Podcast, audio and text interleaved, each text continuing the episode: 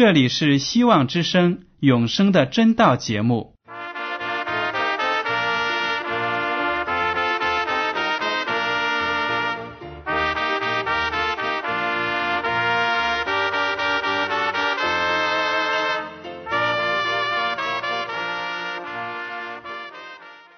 亲爱的听众朋友们，你们好，我是艾德，很高兴今天能和你们在永生的真道这个栏目中见面。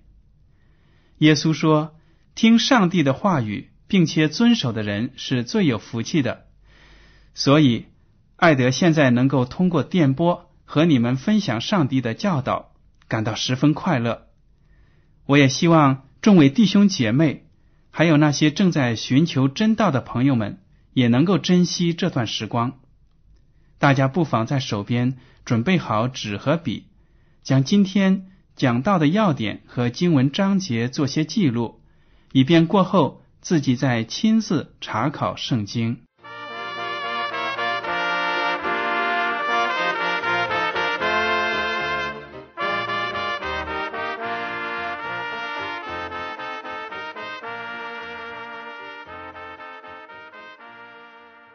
听众朋友们，今天我要和你们分享的题目是为耶稣而站立。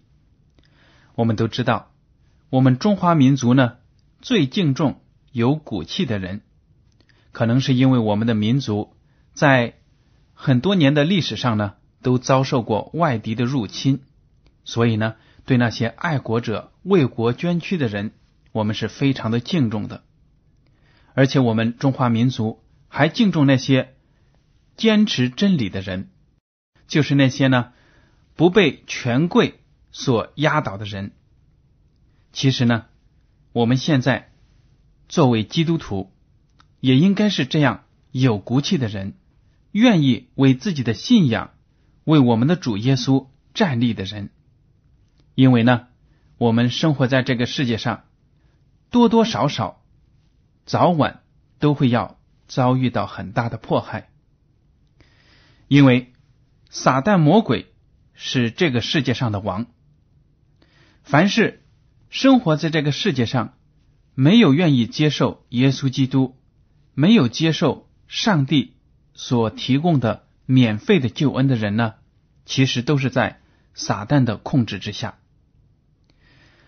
我们看一下周围的生活，看看我们的环境，我们也知道信主的人必应还是少数，所以呢，这个世界上大多数的人都是随大流的，随从了肉体的情欲。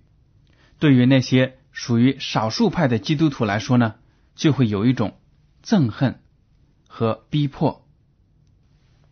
耶稣基督在圣经中呢记录下来的话语多次就提到撒旦是这个世界上的王。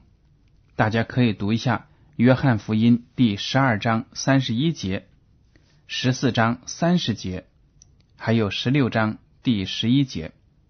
请大家在讲到之后呢自己读一下，都说明撒旦魔鬼控制住了这个地球，而且呢他要拼命的尽自己最大的力量，要让地球上的人类和他一同遭受毁灭。那么约翰福音第十五章十九节，耶稣基督就说了，基督徒们会被这个世界所恨恶。约翰福音十五章十九节，你们若属世界，世界必爱属自己的，只因你们不属世界，乃是我从世界中拣选了你们，所以世界就恨你们。这个世界被撒旦魔鬼控制了，但是耶稣基督为了救每一个罪人，亲自呢放弃了自己在天庭的荣耀，来到这个罪恶的世界，经历了那么多的试探、逼迫和屈辱，最后被钉死在十字架上。凡是信靠他的人都能够得到上帝应许的永生。所以呢，我们这些接受了圣灵的感动，接受了上帝救恩的人，都是耶稣基督从这个世界上拣选出来的分别为圣的人。所以呢，那些仍然生活在黑暗里的人，因为看不到光明，不愿意接近真光，就会恨恶这些被耶稣基督拣选的人。连我们的主耶稣基督在这个世上生活传道的时候呢，他也遭到法利赛人和文士的记恨。为什么呢？我们来看约翰福音第七章第七节，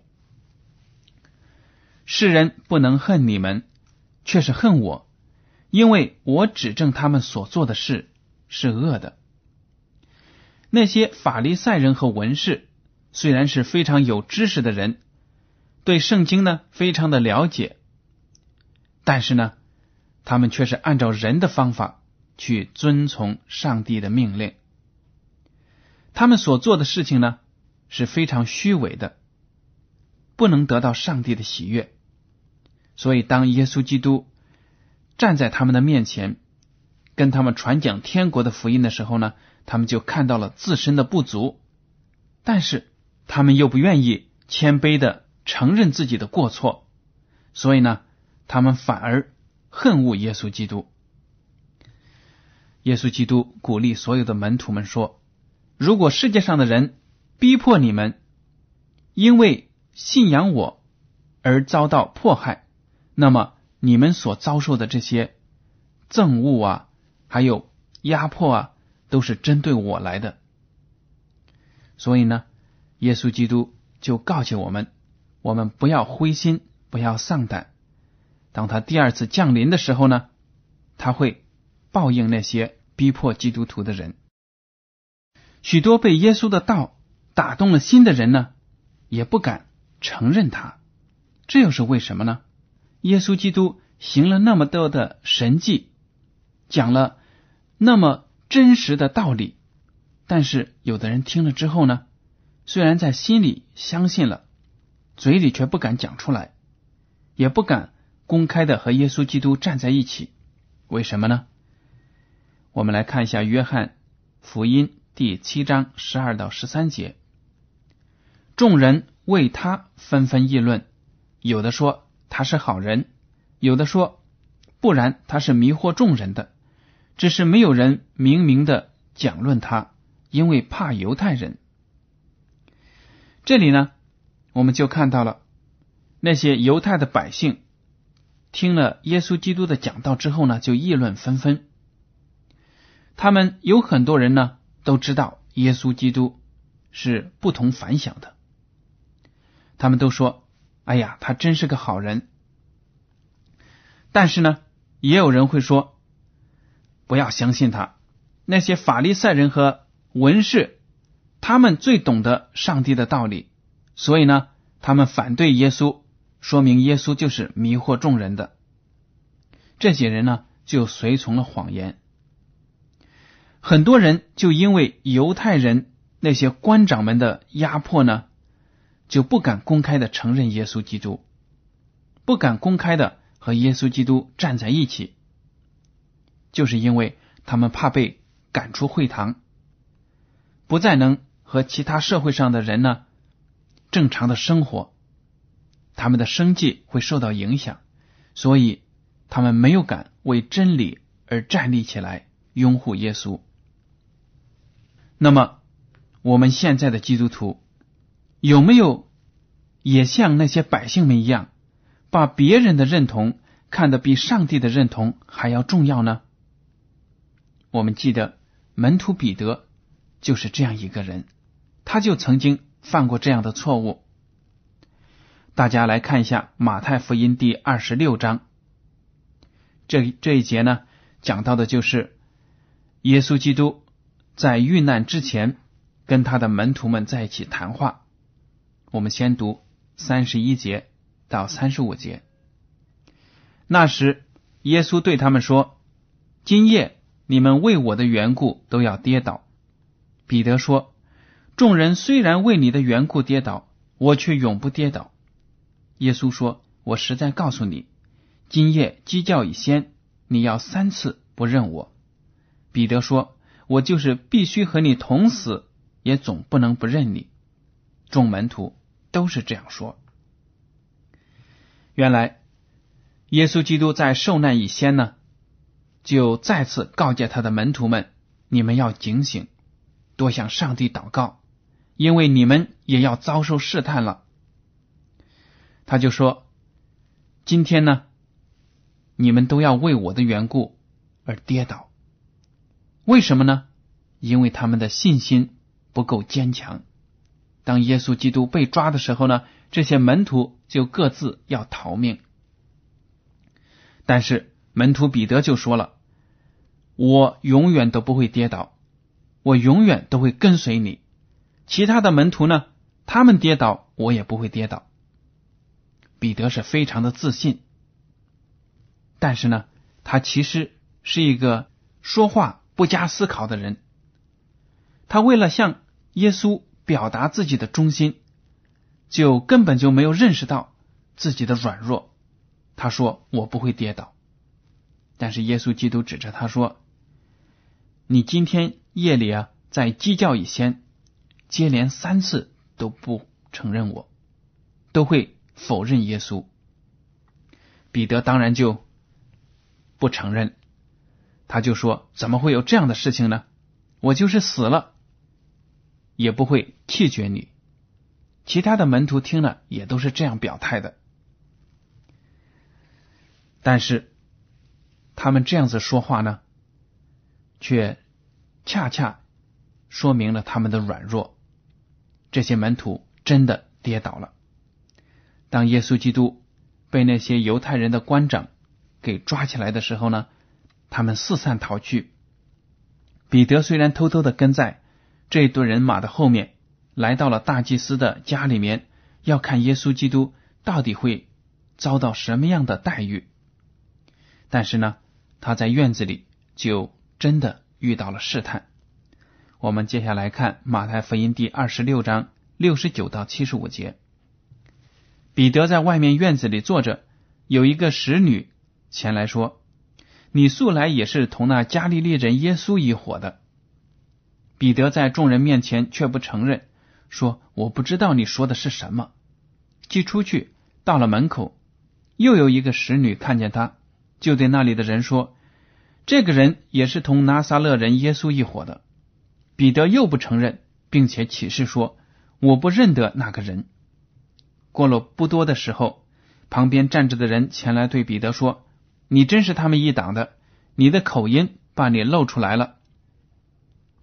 彼得就发咒起誓地说，我不认得那个人。立时鸡就叫了。彼得想起耶稣所说的话，鸡叫以先，你要三次不认我。他就出去痛哭。彼得呢，真的在鸡叫以先接连三次不认主。看了这个故事呢，我们现在的基督徒可能也会有同感。我们当中哪一个人没有曾经否认我们的主呢？当试探来临的时候，压力来临的时候呢，往往我们都会跌倒。但是耶稣基督希望我们做有骨气的人，依靠他的能力得胜，而不是凭着自己一腔热情要跟随主与试探做斗争。不行的，凭着我们自己呢，我们都是要跌倒的。彼得经历了那三个试探之后呢，他跌倒了，他也意识到了自己所犯的错误，所以呢，他就出去痛哭流涕，向上帝祷告忏悔。后来呢，耶稣基督复活之后，又重新的把彼得树立为他的大门徒。耶稣基督呢，这样子的爱和怜悯是对我们的软弱的一种体恤。耶稣基督希望我们每一个基督徒都能在跌倒之后呢，在他的帮助下重新站起来，重新树立自己的信心，而且呢，逐渐的成长，成为一个敢于为真理而站立的人。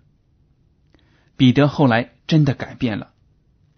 当他在传道的生涯中，面对来自上层的权势的威吓时，他没有害怕。我们来看《使徒行传》第五章二十九节。彼得和众使徒回答说，顺从上帝，不顺从人是应当的。当他和其他的门徒们传道的时候，那些犹太的官长、法利赛人又来逼迫他们，把他们抓了起来，要审判他们。但是这个时候的彼得呢，已经是改变之后的彼得，他非常的有胆量。他说，我们宁肯顺从上帝，也不愿意顺从人的律法，因为这样做是应当的。所以呢，为了传道，为了传扬真理，我们不怕坐牢。听众朋友们，我们都知道，基督徒的道路呢，并不是一帆风顺的，寻求真理的道路也是坎坷不平的。耶稣基督对这一点呢，已经有所指示，告诫了我们要预备好为自己的信仰遭受其他人的排斥和逼迫。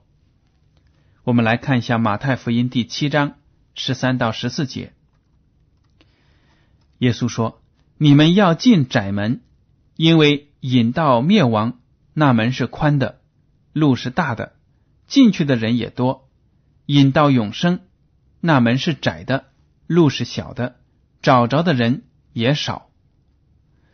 这里就讲到了真理的门呢是敞开的，但是和世界上那些诱惑人的、荣华富贵的、贪图安逸的大门相比呢，真理的门似乎很不起眼。很多人呢只看到安逸的生活和世界上的享受，而忽略了真理的存在。所以呢，耶稣说了，真理的门是窄门，并不是很多人都能挤进去的。而且呢，那引到灭亡、引向死亡的大门是宽的，路也好像很宽大，走上去也十分的平坦，比较舒服，但是呢，最后的结局就是灭亡。我们再看一下我们周围的社会，在我们这个社会呢，充满了邪恶、贪污腐败、行贿受贿、以次充好、假冒伪造，这些事情呢，逐渐的成为了社会风气的一种主流。很多事情呢，你要按着正常的渠道、正常的程序去办就行不通，这就说明这个社会是邪恶的。为什么呢？很多人眼中只看到金钱，认为有了金钱就可以享受生活，所以呢，为了金钱，他们不惜出卖自己的良心和灵魂，来造假，来坑害别人。但是我们生活在这个世界上的基督徒，岂能就跟这些随波逐流呢？我们这些基督徒怎么能和这些恶风恶俗同流合污呢？不可以的，绝对不可以的。上帝对以色列民有这样的告诫。我们来看一下旧约的出埃及记第二十二章三十一节到二十三章第二节。你们要在我面前为圣洁的人，中间我们隔过去几个字，不可随伙散布谣言，不可与恶人联手妄作见证，不可随众行恶，不可在争讼的事上随众偏行，做见证屈枉正直。这就是耶和华上帝对以色列民的告诫。耶和华上帝对他们说了，在你们生活的地方，外邦的人呢，非常的败坏，在他们当中都有这样的事情，编假的见证陷害人，而且呢，没有公正的法律，法官呢也是随心所欲，谁给他好处我就呢判决的时候对谁有利。但是上帝说了，你们要在我面前为圣洁的人。这句话呢是对我们所有的基督徒说的，他希望我们圣洁，不跟这些世界上的坏事同流合污。耶稣基督在对基督徒们的讲道时也这样讲到了，说我们应该做世上的盐和光。我们来看一下马太福音第五章十三到十六节。你们是世上的盐，盐若失了味，怎能叫它再咸呢？以后无用，不过丢在外面，被人践踏了。你们是世上的光，城造在山上，是不能隐藏的。人点灯，不放在斗底下，是放在灯台上，就照亮一家的人。你们的光也当这样照在人前，叫他们看见你们的好行为，便将荣耀归给你们在天上的父。耶稣基督把基督徒们比喻成世界的盐和光。大家知道盐有什么作用呢？盐可以使我们的食物呢有味道，而且呢可以防止食物腐败。盐是一种天然的防腐剂。而我们生活的这个世界呢，就充满了各种各样的败坏和腐败。耶稣基督就说了，我希望我的门徒们做世界上的盐。我们基督徒在这个世界上起到的作用，就是要把上帝的真理、上帝的福音向周围的人传播出去。当我们这样做的时候呢，我们就好比盐一样，防止世界的败坏。我们对改善社会的风气、道德水平都有很好的作用。如果我们基督徒没有努力去做耶稣基督指导我们去做的，那么我们就好像不咸的盐，那算什么呢？放在汤里面没有味道，留着没有一点好处，没有用处。所以耶稣基督说，那就把那些不咸的盐扔在外面，铺在路上，让人走路好了。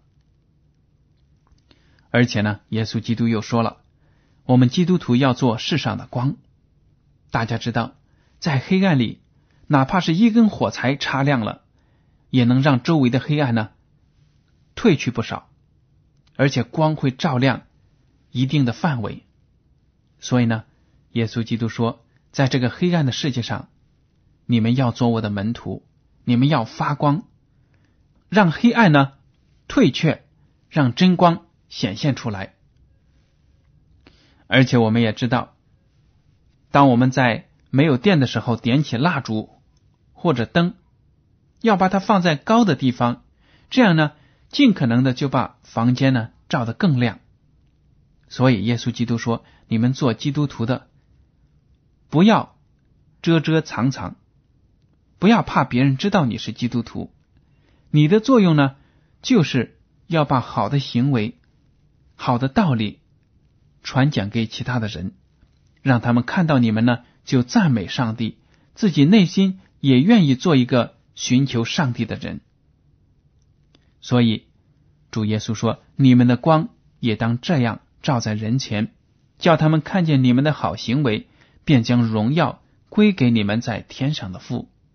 注意了，耶稣基督说，要让我们的好行为呢感动其他的人，让他们把荣耀归给我们的天父上帝，而不是说，哎呀，你这个人真好。为什么好呢？难道是我们自己好吗？不是的，我们要让人明白，是天父上帝教导我们这样做的，他的爱通过我们的行动表现出来。所以呢，不管我们周围的世界多么的败坏，我们做基督徒的都不能失去做盐做光的作用。在末世呢，将会有很多的基督教会都随从世界的教导而偏离了圣经的真理。他们的说教不痛不痒，既没有治病救人，又不能给人带来永生。不但如此呢，一些基督教会还会在撒旦魔鬼的引诱之下、迷惑之下，迫害那些不与他们同流合污的上帝的真教会。被圣经谴责的罪恶，在我们当今的社会得到越来越多人的认可、接受或支持。很多不公义、腐败的事情呢，现在在很多人的眼里都变成了正常的事情。那些行正确的事情的人呢，反而成了世界上遭到恨恶的人。所以呢，我们每一个基督徒都要看清这个形势，认清我们所处的险恶的环境，所以呢，才能够坚定自己的信心，打败撒旦魔鬼的诱惑和逼迫。我们不能只做一个口头上的基督徒，因为如果我们不从心里面，不从自己的行为上表露出我们的真正的信仰，那么我们是进不了天国的。马太福音第七章二十一到二十三节，耶稣基督这样教导人说：凡称呼我主啊主啊的人，不能都进天国，唯独遵行我天父旨意的人才能进去。当那日，必有许多人对我说，主啊主啊，我们不是奉你的名传道，奉你的名赶鬼，奉你的名行许多异能吗？我就明明地告诉他们说，我从来不认识你们，你们这些作恶的人，离开我去吧。这些话说明了什么呢？在耶稣基督第二次复临的时候，会有很多人说，主啊，我也是基督徒，你救我，让我进天国。但是耶稣基督会说，你们不是真正的基督徒，你们没有基督徒应当有的行为，你们只是口头上的基督徒，为了自己属世的利益而说自己是基督徒，经不起真理的考验。听众朋友们，这样的话语对我们每一个人都是一个非常大的警戒，希望我们在末后的日子呢，能够看清信仰，站稳自己的脚跟，做一个有骨气的基督徒。好了，今天的永生的真道节目到此就结束了。您如果对今天的讲题有什么想法，或者对这个栏目有什么建议，可以写信给我。我的通讯地址是香港九龙中央邮政总局信箱七零九八二号，请署名给艾德。为了让信函早日准确地到达您的手中，艾德提醒您，请用正楷字体一笔一划地书写您的名字和地址。好了，感谢您的收听，愿上帝赐福你们，再见。